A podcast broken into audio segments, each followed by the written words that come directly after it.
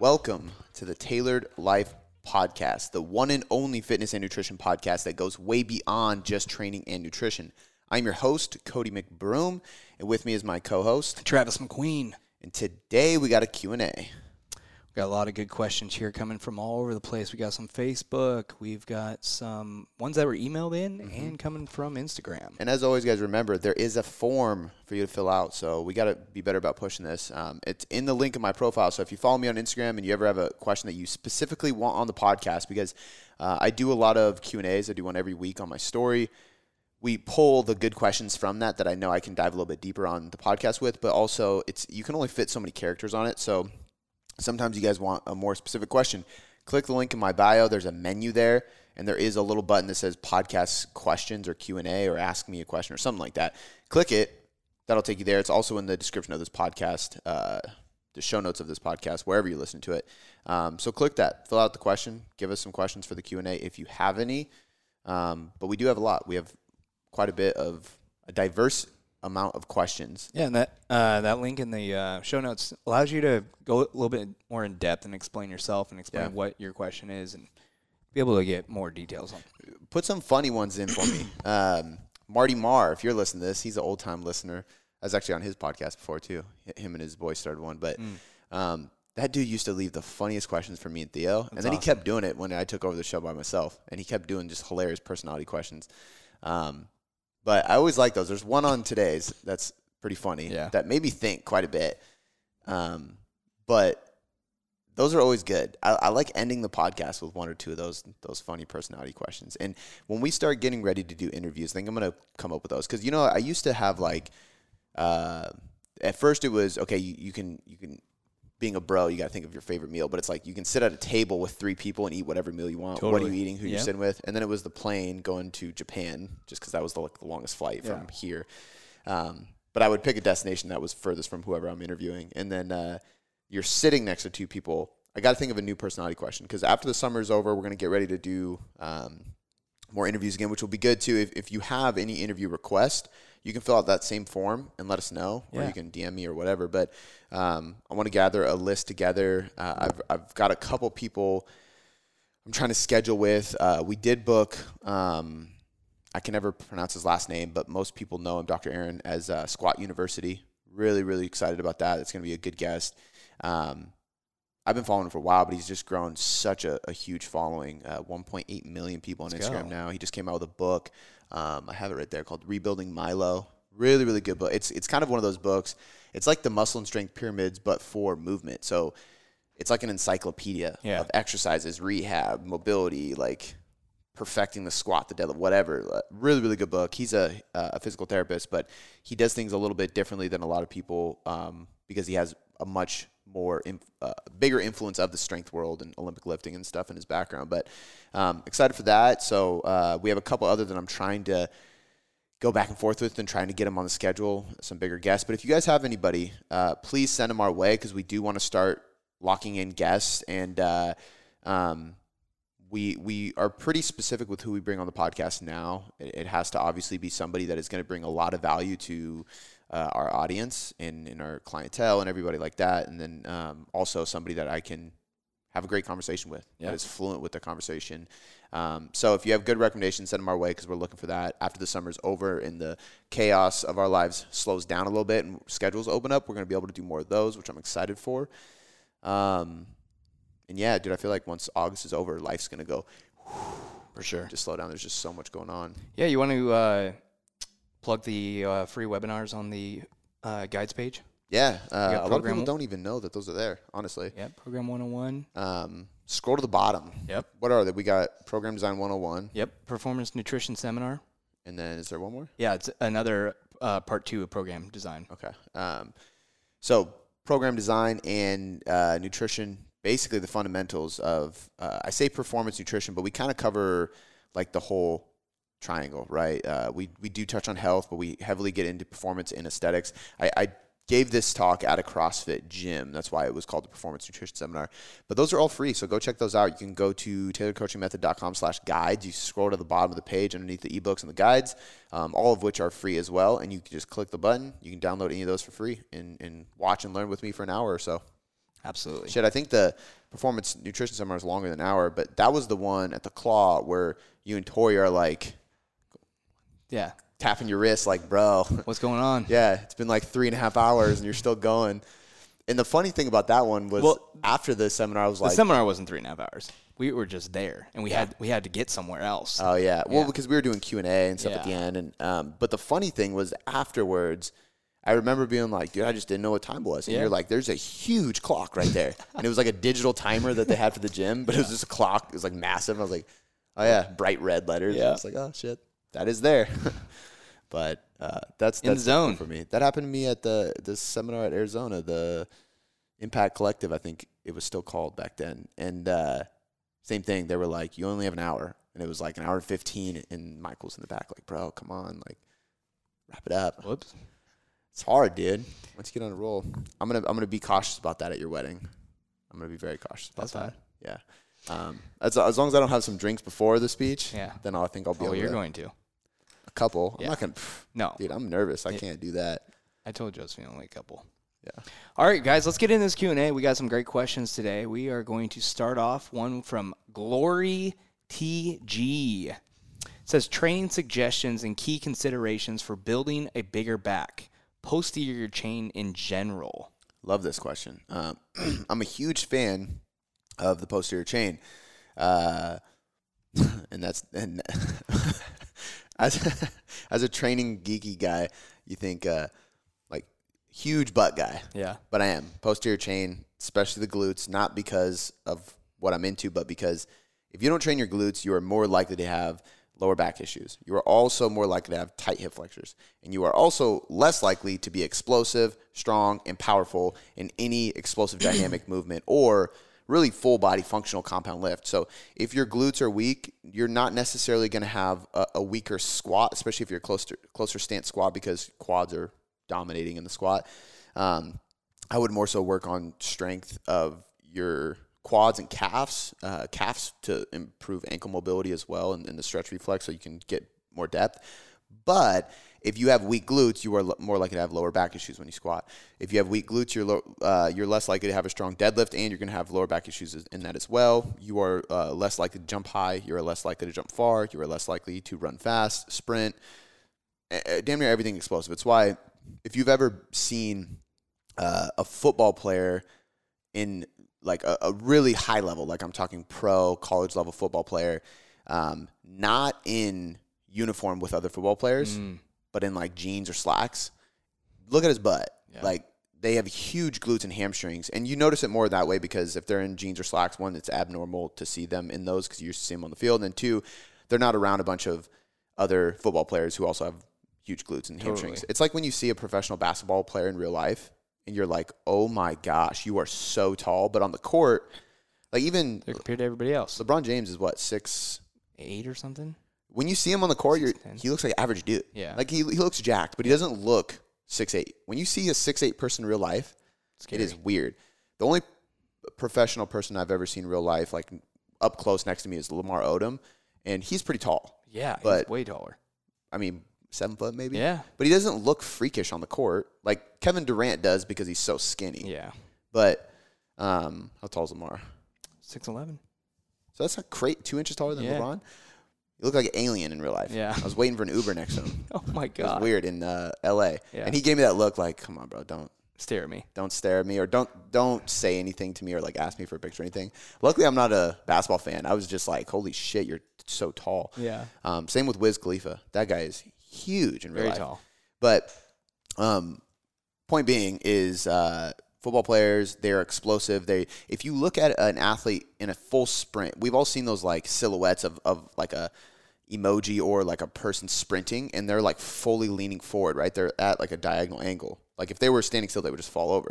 And the reason is because when you have that forward momentum, you're going into a lot of hip extension, you're doing a lot of leg drive. All of that is pulling your hips back.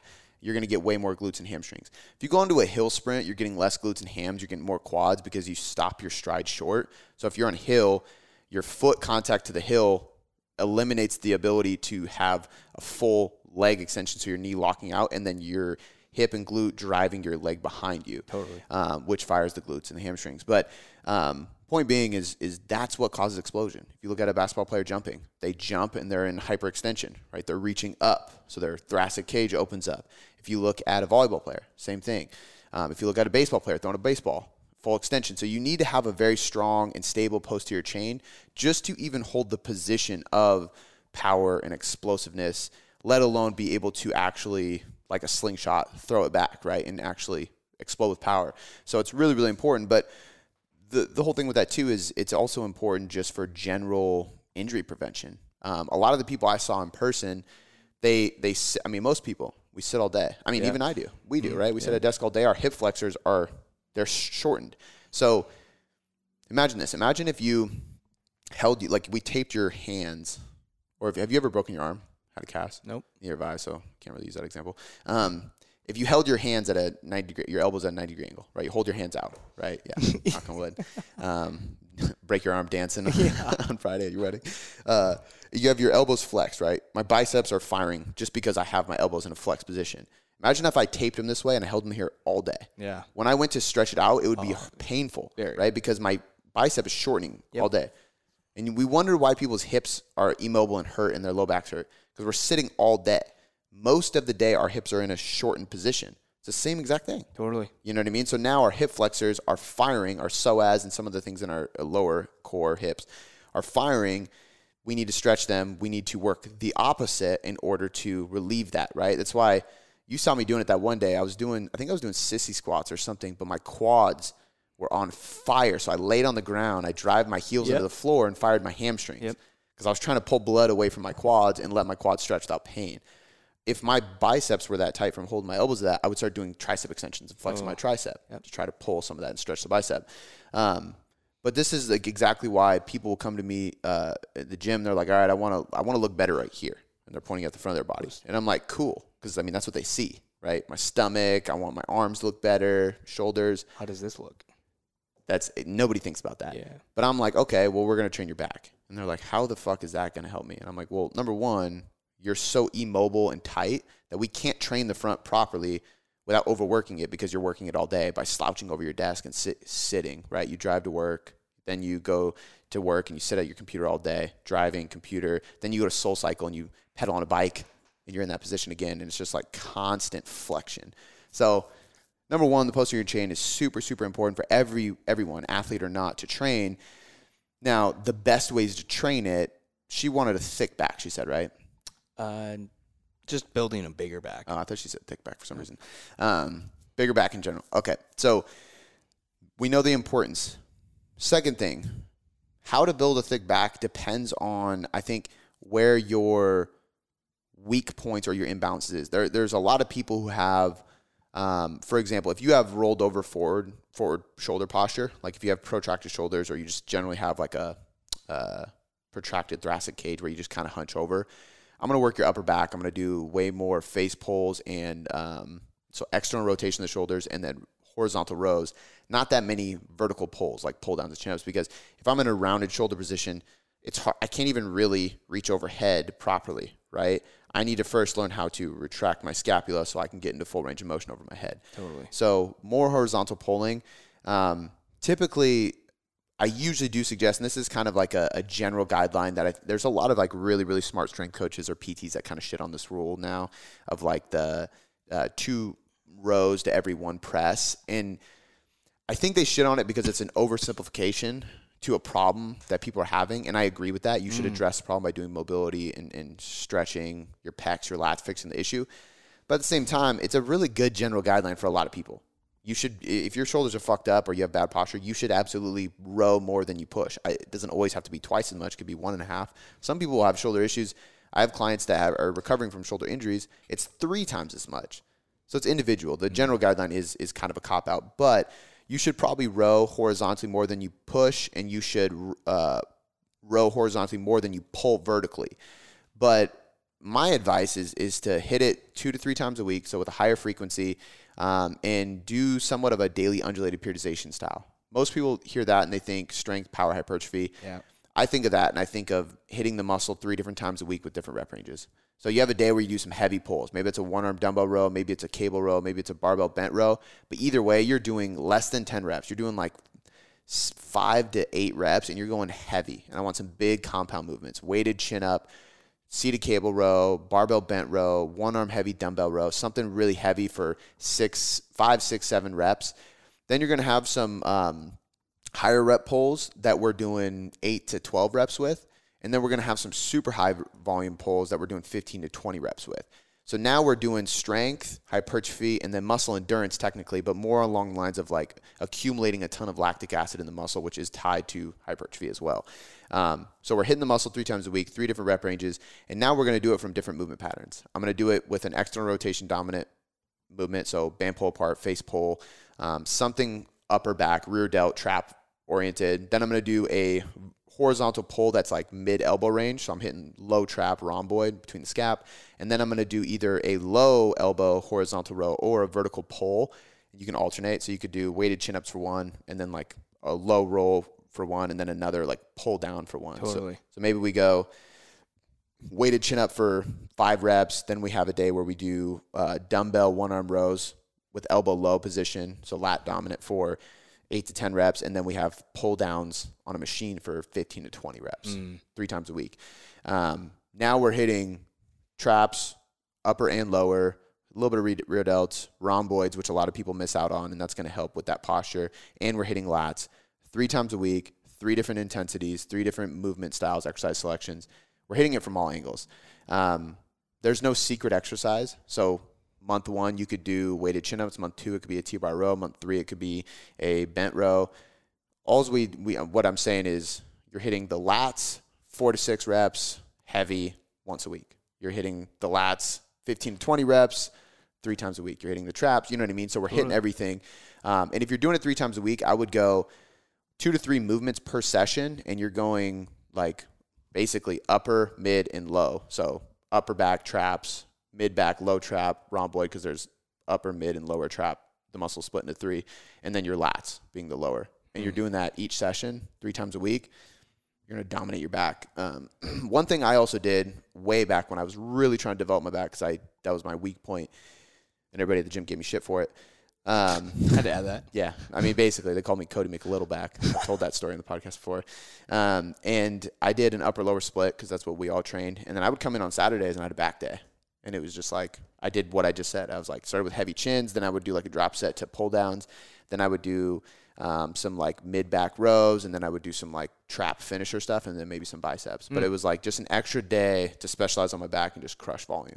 Which Dope. we have those types of programs in the Taylor Trainer as well, like a fifth day that you can add on that's Mm-hmm. just specializing in glutes or specializing in upper body for men or, or abs or whatever. Specialty.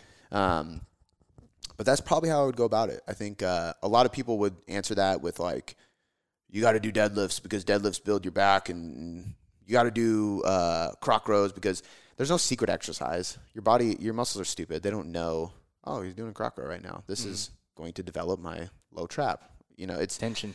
tension. That's it. So it's just like this is fucking hard. I need to adapt and get better at it. Period. So Totally. There's no secret exercises. Do what works best for you. But I would split up the muscle groups, split up the volume, split up the intensities, hit it two to three times a week. I think you're gonna be golden. Totally. Cool, man. All right. Well, Log, we will go to the next question, which comes from Debbie Cudbill. She said, How much stock should you put in Boditrax or similar machines? Muscle mass dropping despite working out five times a week for over a year now. Is this because I'm over 50, so have to consider muscle loss, and weight training is now just a damage limitation exercise? I think uh, there's there's a, there's a couple things I would say here. Number one, I had to look up whatever that is just to see what it is, which should tell you something. I've been around the block in the fitness industry. I know quite a bit, and I had no idea what that machine was, which tells you how much stock I put into those types of machines. first of all. not, not much. Second of all, don't put much stock in any of those machines. Uh, body fat scanners are extremely inaccurate. The Is that what that is? yeah, uh, and, and it's it looks very similar to like an InBody, which is also inaccurate. Um, we have a blog on the website. I want to say it's tailoredcoachingmethod.com slash body dash fat dash scanners, but we'll link that in the description. You can also go to the blog and search it. But I literally take all the most popular ones. So bod pods, calipers, DEXA, InBody, and I literally, the, the handheld uh, bioelectro and impedance, whatever it is, BMI or some BMI. I can't remember what it is. Um, but I put all those in the blog and I basically just debunked them and told you exactly why um, they suck. And one of the main reasons is because they, they use a type of measurement that is almost impossible to mimic on a on a consistent basis. And the only way to get a truly so DEXA is probably the gold standard for what's accessible to the public. Um, ultrasound is like the ultimate. But if you want to go get a, your body fat scanned by an ultrasound, number one, no doctor is going to prescribe that for you, so your insurance will never cover it because you can't just go get your body fat tested Yeah. without medical concern. Uh, number two, if you can somehow get access to it, you're probably gonna drop thousands of dollars. Machines like that cost so much money. Um, you can get a DEXA scan for two to three hundred dollars for a single sitting, which is still quite a bit of money for somebody to spend, spend just to find out an estimated body fat because even those can be tricked. Um, so I wouldn't put much merit into it at all, and, and that's why also, like you said, you're losing muscle mass. You might not be. Here, here's the thing: is I, I could so I could go today, go get a uh, InBody, for example, or whatever you just did. S- Basically, the same exact thing. They look very, very similar. InBody is another machine that they use, and uh, I could go get it, and it could tell me that I'm 12% body fat and I have 150 pounds of lean tissue. Let's say lean tissue being muscle and organs and bone and everything. So it's not just muscle, but that's how it's rated. Um, then I could not eat carbs for the next three days, and I could do some high rep full body workouts, deplete my carbs as much as I can. Uh, wake up, not drink any water, and go right to the uh, bob- the test, and I would lose weight, but I would probably have the same percentage body fat and less muscle tissue. Now, did I really lose muscle tissue in three days? No, I depleted muscle glycogen because I depleted carbs. I didn't eat any more carbs, and I also didn't drink any water the morning of, which would store in the muscle glycogen, and therefore it would read it as not having it. Because a lot of those use an electrical signal, where like if I'm holding it, it's going to shoot the signal basically through this finger, and then it goes all the way through my body and ends up in this hand on the other side. How long it takes to do that determines based on a formula that they calculated Yep. what my body fat percentage is. The less water I have, the less glycogen I have, the less sodium I have, because that's going to help store those. The slower that, or the faster that's going to be, right? That means I have less muscle. Yep. It's not true. There's there's been times where uh, they actually somebody did this. It wasn't like a. It can't be considered a research study because it's not conducted at a lab. It's just a guy in the industry that did this. I can't remember who it was. He's a guy from the UK, but basically he wrote about it. It was really cool. He he went and got a um, a I want to say it was actually a DEXA, so it was like the more higher standard one.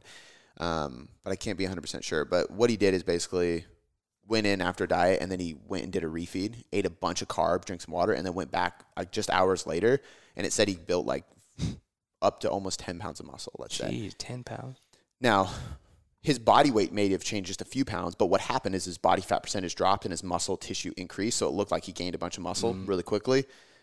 He just stored muscle. To the, to the scanner. Yeah, he just sco- stored carbohydrates and glycogen because muscle tissue is like 60, 65% water anyway. So Yeah. if you're depleting glycogen, which stores the water, and you're not drinking enough water, not going to show much muscle.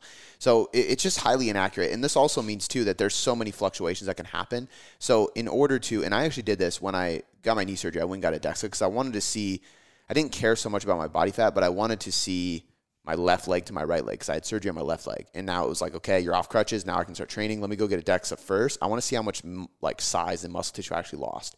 Not from like, I'm not going, oh, I have this many pounds of muscle in my right leg, this much in my left leg. I'm just looking at the transparency. What's the difference, right? And there was a three pound, uh, or sorry, three inch difference. I don't remember how many pounds, but my left leg was three inches smaller than my right leg. Wow. That's huge. Yeah. Um, and it took a little while to catch it catch it back up. But basically, what I did is I went there and tested that. Um, and I was going to go back later on. I ended up not going back just because I just didn't care. Um, I also got it for free because they wanted me to write a blog on it, which encouraged me to write the That's other blog I wrote, Yeah. which was basically shitting on all the body fat scanners. And I didn't name the company because they asked me to do it and then say, hey, you should write a blog on this, like a positive one. And then I told them I didn't want to. and I wrote a blog kind of like, don't come back. yeah, and I should. I basically was just like all body fat scanners are bad, but I didn't link them because I didn't want to like be a dick. But I just want I just want to interrupt you real quick. Um, just for everybody, the blog is tailoredcoachingmethod.com slash body dash fat dash testing. testing. Okay, cool. Um, thank you. And uh, and so when I went there, I, I saw the transparency there. And but what I did is I literally have it journaled the night before. What did I eat? What were my macros? When did I go to bed? When did I wake up? What did I eat before I went? Like everything. Because the only way for me to be t- totally accurate is to go, okay, last time I did it on a Friday morning after my macros Mm. were this the day before, this the day, you know what I mean? And then I can kind of try to replicate it, but that's just ridiculous. Yeah. You know, people aren't doing That's that. That's because you do track. So Yeah. And, and people aren't doing that though. They go to the gym and then the, when the gym's like, hey, we're doing scanning today, they're like, okay, cool, let me jump on. Did you have stress? Did you have more sodium? Did you have alcohol this week? Did you have less macros? Did you have a cut? Like what happened? You know, less water. Yeah, and a lot of times gyms do it. Sorry to burst gym owners' bubble and, and plans, but they do it because if you step on this and it says, man, you're a pretty high body fat percentage, what do you want to do? go to the gym. You want to go to the fucking gym. We're going to help you. Yeah. It bites them in the ass when they do it again, and then it still shows results like this. Yeah. So I highly doubt that's the case for you, Glory. I, I don't think you need to worry about it like that. I, I truly, I'm, I'm very anti body fat scanners for this reason. They're just not accurate. This, If is, you, De- this is Debbie. oh, I'm sorry. The last question was Glory. Yeah. Sorry, Deb. Um, the thing I would recommend if you really, really want to pay attention to body fat levels is use calipers. They will not give you an accurate percentage. When I stepped on stage for my bodybuilding competition, I was, uh, according to the caliper, like 3.5, like just under 4% body fat. I'd be fucking dead if I was 3.5 to 4% body fat. That's, that's not what I was. But what I did do is I, I was 12% when I started. When I probably started really at like 16%. The point is, is I did had the same person do it. I did it in the same sites. I used the same formula. I did it the same morning every week throughout my bodybuilding prep. And all I cared about was is there a trend going down? That's how you should use body fat scanners, mm. right? Use calipers because the water, all those things are going to make such a big difference. The number might be inaccurate, but if you can see that it goes from 16 to 13 to 10 to 8, you're improving. Who cares if it's 8 or 6 or 10? You're improving. You're losing body fat. That's all that really matters. So that's what you should be paying attention to. Now, those type of machines, InBodies, the ones you hold with your hands, I don't like any of those. I don't think they're accurate at all. I think DEXA is too expensive. Calipers are the cheapest route. They're not the most accurate from a number, but they are very accurate from a trending perspective. That's why bodybuilders today still use them. Um, now, the only other thing I would say is number one, you're probably not losing muscle tissue. I just explained why. Number two, as we age, muscle protein synthesis does drop. So our ability to have that signal from protein or that signal from strength training does decrease. So when I go strength train at age 20 and then I eat drink a protein shake with 20 grams of protein, huge spikes in muscle protein synthesis. When I do that at 30, the spike is a little bit less. When I do that at 50, it's even less. So what what do we need to do here? We need to eat a little bit more protein. So instead of having 20 grams per feeding as like your minimum, you're gonna have like 40, and you just need to increase that a little bit. Now, depending on your body weight, I don't know if it should be actually 40. I'm just saying you should increase. Generally speaking, it's between 20 to 50 grams per meal. That's going to maximize muscle protein synthesis, and then you want to eat three to five hours later. Um, I mean, you don't have to eat three to five hours. It could be four to six. But point being is having feedings of that amount. So um, just know that you need to eat a little bit more protein as you age, and that's going to help with muscle maintenance because you're protecting muscle protein synthesis and preventing muscle protein breakdown because that increases as we age Totally. along with most other hormones. And it makes sense. I mean, if we think about the metabolism, I mean, it slows down as we age. Growth hormone slows down as we age. Testosterone slows down as we age. A lot of these things are actually to make us live longer because at a certain point, you can't, you shouldn't be producing more and more and more of those because what do those do? They, they turn over cells, they, they rebuild, they grow. Well, once you're done growing and once you're done developing, you shouldn't keep pushing the button to develop more and more and more or metabolism to speed things up more and more because metabolism quite literally is like our body's timeline. It causes hair growth, it causes skin, it causes repair of tissues, it causes fuel, all these things. But at a certain point, it, it slows down for a good reason. It's because we want to live longer. We don't want to keep developing and keep growing because that speeds up our lifespan. Um, so, random little rant. That could be a whole. Honestly, we should probably should do like a whole podcast topic on just the metabolism. Yeah. You know, um, I have it written down for hormones, but um, maybe separating it into That'd be dope. hormones or like metabolism, and then the most associated ones probably like um, thyroid, ghrelin, growth hormone, stuff like leptin. Do like just metabolism. Yeah, like a series. Yeah, it'd be sick. Um, Love it. yeah, Cool. All right. Well, we will go on to the next one here from uh, Jennifer Johnston. We got, hey, Cody, can you break down approach in working with a client who has 40 to 50 or even 60 pounds to lose? How do you approach that in terms of timeline and diet breaks, etc.? um, I, like I literally had this conversation with. I'm gonna read this from a group that. uh, so it depends. Uh, we have a group that the team, and I was talking about this with one of the coaches. Uh, and I said, with Gen Pop clients, I typically see it as a 12 to 16 week cut or a 20 to 24 week cut. 12 to 16 weeks is going to be reserved for those who are very adherent and don't need the diet breaks along the way. They just want to get after it and their lifestyles don't interfere with it much, if at all. 20 to 24 weeks reserved for those who have more weight to lose, probably this person, who do need diet breaks, have more social events, life gets in the way, etc., probably just have a lack of adherence and therefore simply need more time um, if it's not a high weight loss goal that they're after. And this is actually where I personally sit too, just because I need more time because I take more intuitive diet breaks, refeeds along the way. I have uh, things going on in life that I don't like to miss for a diet essentially, um, and that slows me down a little bit. Uh, but but with that being said, I don't see anything wrong with going longer than six months. Um, six months is a big piece of time, but if if biofeedback is good, if you're constantly improving, if the person doesn't feel like shit, there's no reason to to change that. And, and actually, Dr. Brandon Roberts echoed me and just said, you know, if if somebody's at six months of dieting and they're not bodybuilding shredded stage lean there's really no reason for us to pull back because a lot of times people get into the habit of dieting, they get in the habit of a healthier lifestyle, and they keep losing weight. And yes, they are in a little bit of a deficit, but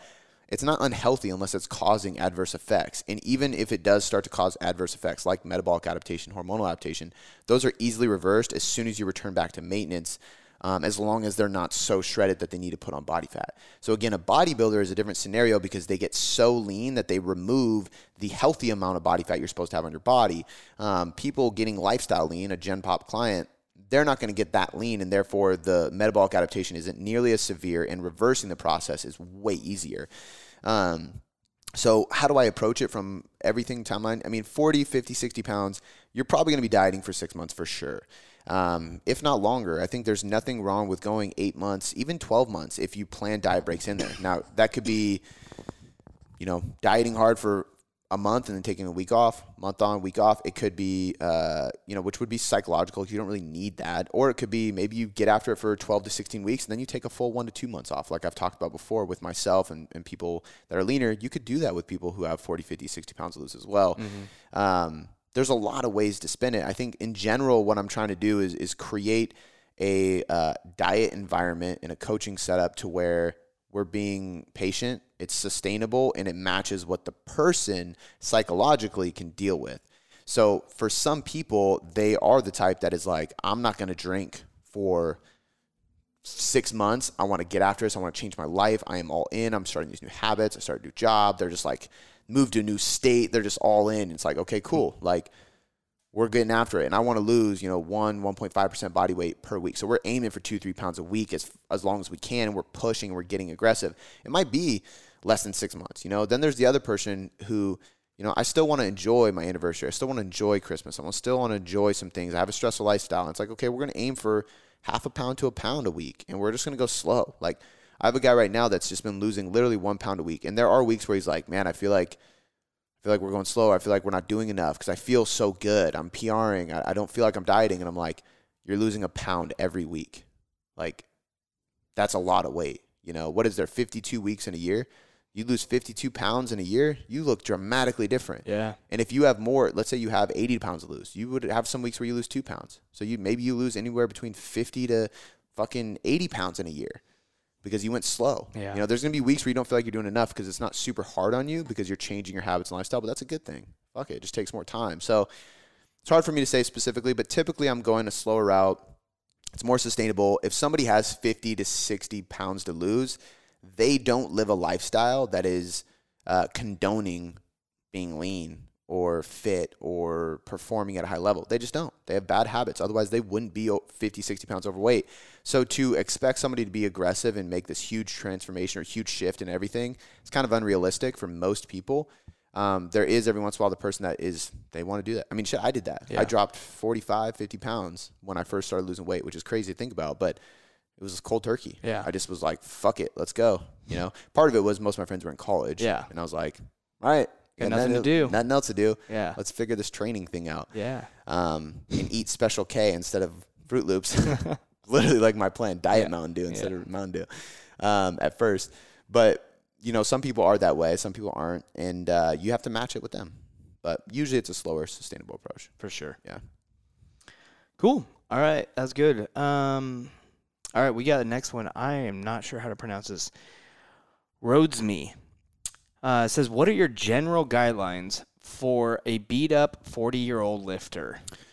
I like this one for two reasons. Number one, I think there's a lot of people who hear 40 year old lifter and they're going to like perk their ears and be like, damn, that's me. And I think you're making excuses. Like, I don't mean to like call you out and people probably listen like, yeah, you young fuck, shut up. But there's a lot of people who say like, oh, I'm too old to do this, I'm too old to that. And the, the truth is, is we just need to make some minor tweaks and you feel amazing. There's a lot of people who have like sore, achy joints and um, even I've been there, you know, and the truth is is you can make some minor tweaks to your stress, your hydration, your your nutrients, and your joints will feel a hell of a lot better. Um, just lifestyle practices that reduce inflammation are going to make you feel so much better.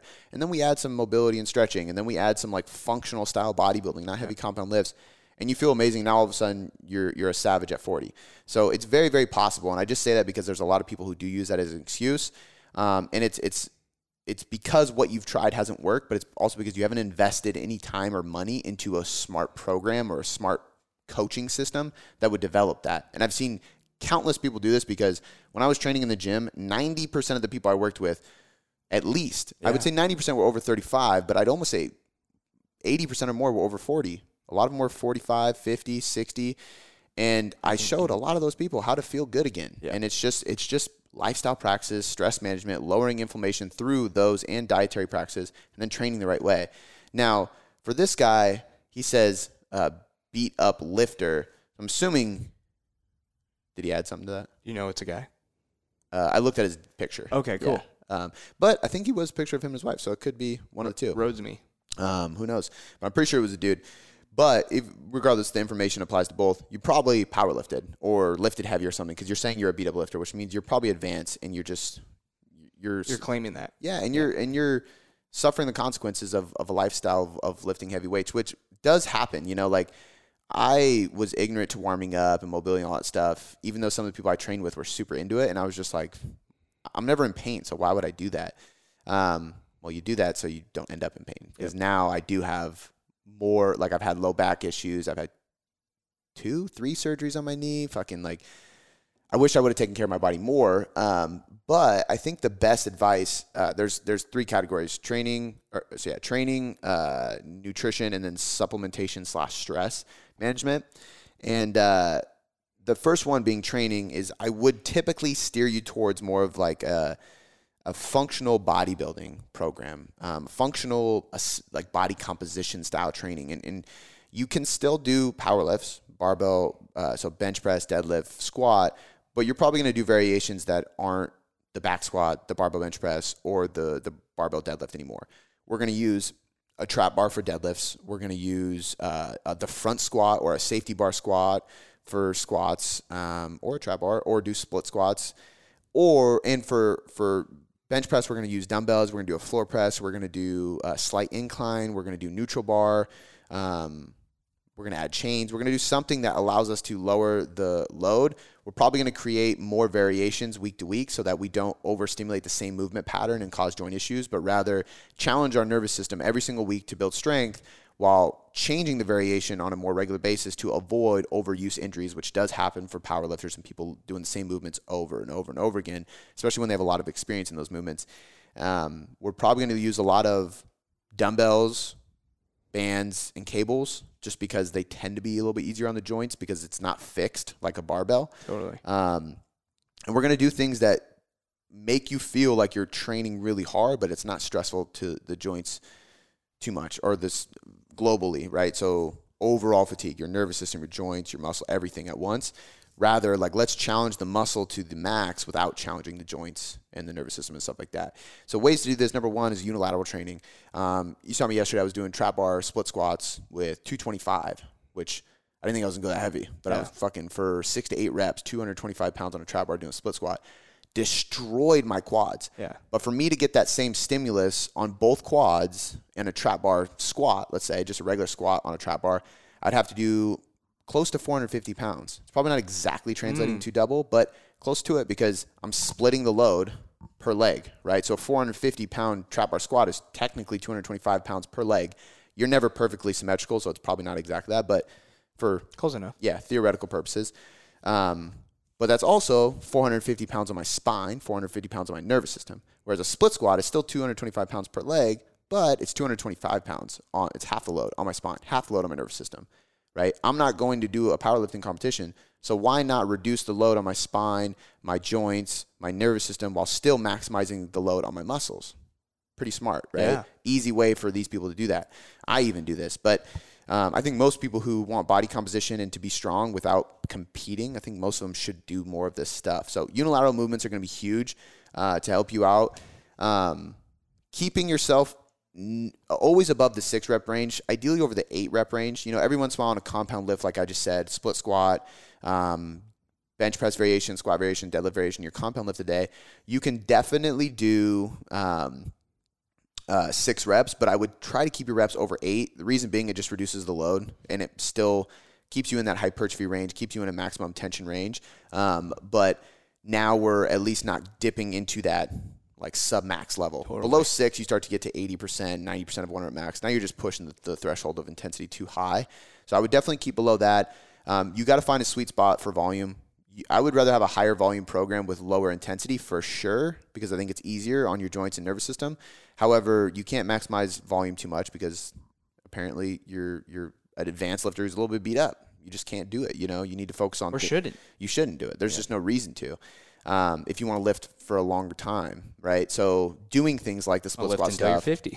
exactly. yeah. Um, doing stuff like bands, drop sets, things like that that maximize tension and make you feel like you're crushing your workout, which you are, but don't add too much volume. That's going to be a really good route to go. Um, and for exercise, I mean, that's like the biggest thing. For exercise, I I typically like upper lower split. That way, you're not doing too much of one body part in one day, but you're also not doing too high of frequency to where you have repetitive movements. Yeah. Like if you're doing full body and you're squatting four times a week, it's just a lot on your knees and hips. I'd rather squat once a week, deadlift once a week, and then do accessory work on both those days. So you have two days of legs. Um, I would be doing active recovery between. So uh, non-eccentric based cardio. So no running, uh, strictly like air bike, rower would be okay. Sled pulls, things that are you're contracting and you're the muscle through a shortening cycle and you're bringing blood flow and oxygen into the muscle, but you're not doing any eccentric. So on a sled, you put your leg down, you contract your quad, and then you lift your leg. There's no load on it, right? Running, every time you land on your leg, that's an eccentric load. That's impact to your joint. When you lift up, you're doing a concentric. Air bike, rower, sled, um, even a kettlebell swing, most of those don't have any eccentric at all. It's just concentric. So you're having less muscle damage, but you're still bringing a lot of blood flow to the muscle, which will help muscle growth, but ultimately it'll help recovery without creating more damage. Really, really helpful. So throwing sled work in between stuff like that is is huge. Um, and that's how I would outline training. You know, keeping a one or two RIR on everything. There's no reason to go to failure, go to max on anything.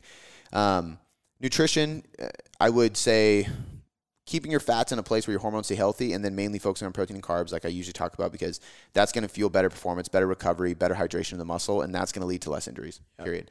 Um, so and more protein like I talked about in the last one, um, water, stuff like that, um, sodium as well, getting enough electrolytes in your in your body because uh, typical like good salt, sea salt and stuff like that is high in iodine, selenium, things that are going to help your nervous system and your thyroid. Um, pink Himalayan salt's great.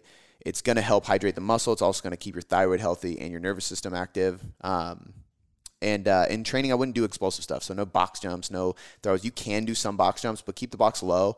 Focus on the landing. Focus on explosiveness. You don't need to set a record. You know, I, I like slams and um, body weight jumps and stuff like that, where you practice the landing. You're still explosive, you're, which is important as you get older because your nervous system slows down, and you need that to catch a fall. You need that to be reactive. So and to get your brain thinking hard, it's productivity, everything. So being explosive, being reactive, but not doing things that are going to cause injury. So don't go do a sprint. Don't go do like long distance broad jumps. Like do a smaller broad jump and just focus on being explosive and landing good. You don't need to do anything crazy.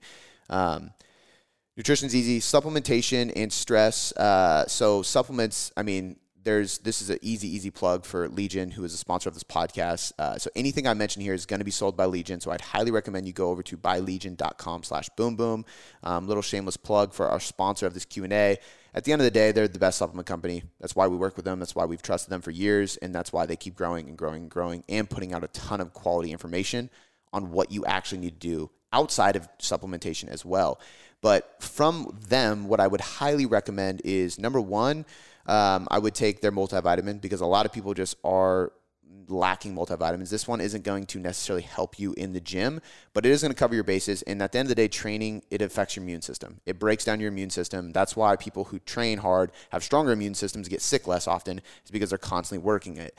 Um, so taking a multivitamin, which is going to have the iron, the B vitamins, the zinc, um, it's the the highest dose, but the most properly dosed multivitamin on the market. That's why that's actually the first supplement by Legion I ever took, and it was because I sought out a multivitamin that didn't undercut all the ingredients. And I mean, there's a reason you have to take eight fucking pills. Yeah. It works. It's really good.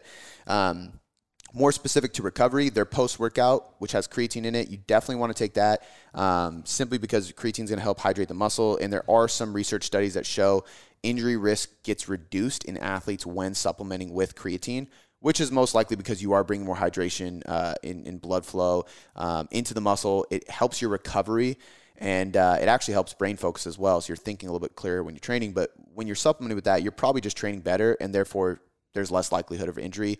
It could be the hydration effect, but nonetheless, studies show less injuries. So you might as well take creatine. Um, there's a supplement called Fortify. Um, I take this every single day. I highly recommend it for anybody who has joint issues. So if that's you with this, I would definitely recommend it. Um, it has a few different things. It does have collagen in it. It has uh, vitamin C, uh, uh, ascorbic acid, which is actually just there to help the collagen work. So collagen is better absorbed in the body when it is supplemented with vitamin C. That's why a lot of collagen brands put vitamin C in the collagen supplement. Um, it has curcumin, which is uh, really, really helpful for joints, and it's it's uh, it's called Meriva, so it's a bioavailable curcumin. Usually, you have to have black pepper extract or or the actual ingredient inside of black pepper to make curcumin work. So if you're putting turmeric or curcumin on your food as like a seasoning, make sure you put black pepper with it because black pepper is what allows you to absorb the curcumin properly for joint health. So if you're using it on food, black pepper as well. Don't just use curcumin. Um, and there's a couple other things in there that are going to help with uh, uh, joint health as well. But the point is, is, is it's a really good supplement for just joint health in general.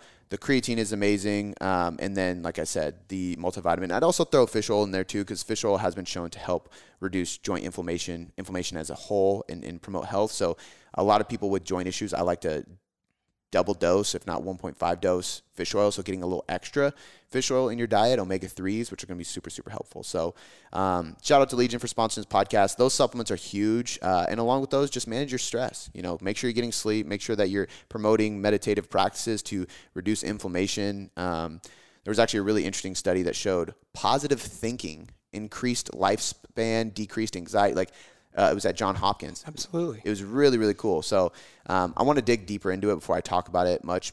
I'm going to write a post on it because I want to know what did they do to get them to practice positive thinking, you know, because I mean, that's a very broad term. Yeah. Think positive and you'll live longer. but um, nonetheless, like those kind of strategies for stress management is going to lower inflammation and that's going to help too.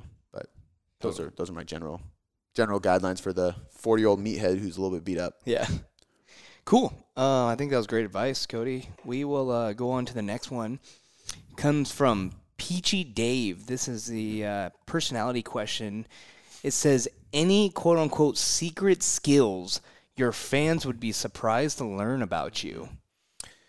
You think it's from the UK? United, United Peachy Dave? Just because peachy? Isn't that like a term they say over there? Just peachy. Maybe. I think it is. Okay. Um, okay. So first of all, this is funny because he said fans. Yeah. To me, that that's not, when I read that, I was like, that sounds weird. Yeah. Um, thank you. sounds weird. I'm just not used to that. Yeah. Um, Supporters. supporters, audience. I'm fine with fans. I Yeah. mean, I would say that to somebody that I followed that I, you know, I'm a huge fan. yeah. I don't see that as It just sounds weird when it comes, it, it happens to you I get it. or when you hear it. 'cause Yeah. You're my best friend. Yeah. you're probably like, that's weird. Um, you're like, I'm not a fan. not a fan. Um, all right. So, secret skills. Secret skills. Oh, tell me your secret skills, dude. All right. I'm untouchable. So, I got a few. Um, I can't get sick. Oh my god. I contribute that to positive thinking because I, I uh, And Legion. this isn't a skill, but this is just a weird thing that I do. I look in the mirror and I talk to myself when anybody in my my household gets sick. I tell myself, "You ain't getting sick." Shannon gives me so much. Are you being Like, serious? Oh, I do it, dude. I Oh. literally look in the mirror and I'm like, "You can't get sick. There's no way." And I just say it with straight face. I'm like, "You can't." Like you're you're healthy, you're fit. Somebody's got to stay healthy in this household. You can't get. There's just no way. You got to run the company. I just like talk myself into it. So far, it's worked Yeah. two or three times in a row, man. Touche. Like through some like mild colds Sick and some shit. serious shit, and I'm like, I'm good. Thank God Shannon doesn't listen to this. oh god.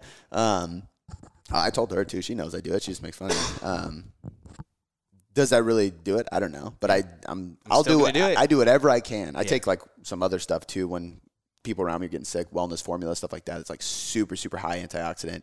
Make every sweat pour in your body smell like garlic, but Works. helps. Helps. Um, I love that. So, uh, but that's not a skill. That's just a weird thing that I do. Um, I put this on my Instagram story, and this is this is a fact. I truly believe that I may have gone pro at aggressive rollerblading if my brother didn't make me feel really lame for doing it and talk me into skateboarding. Because Damn.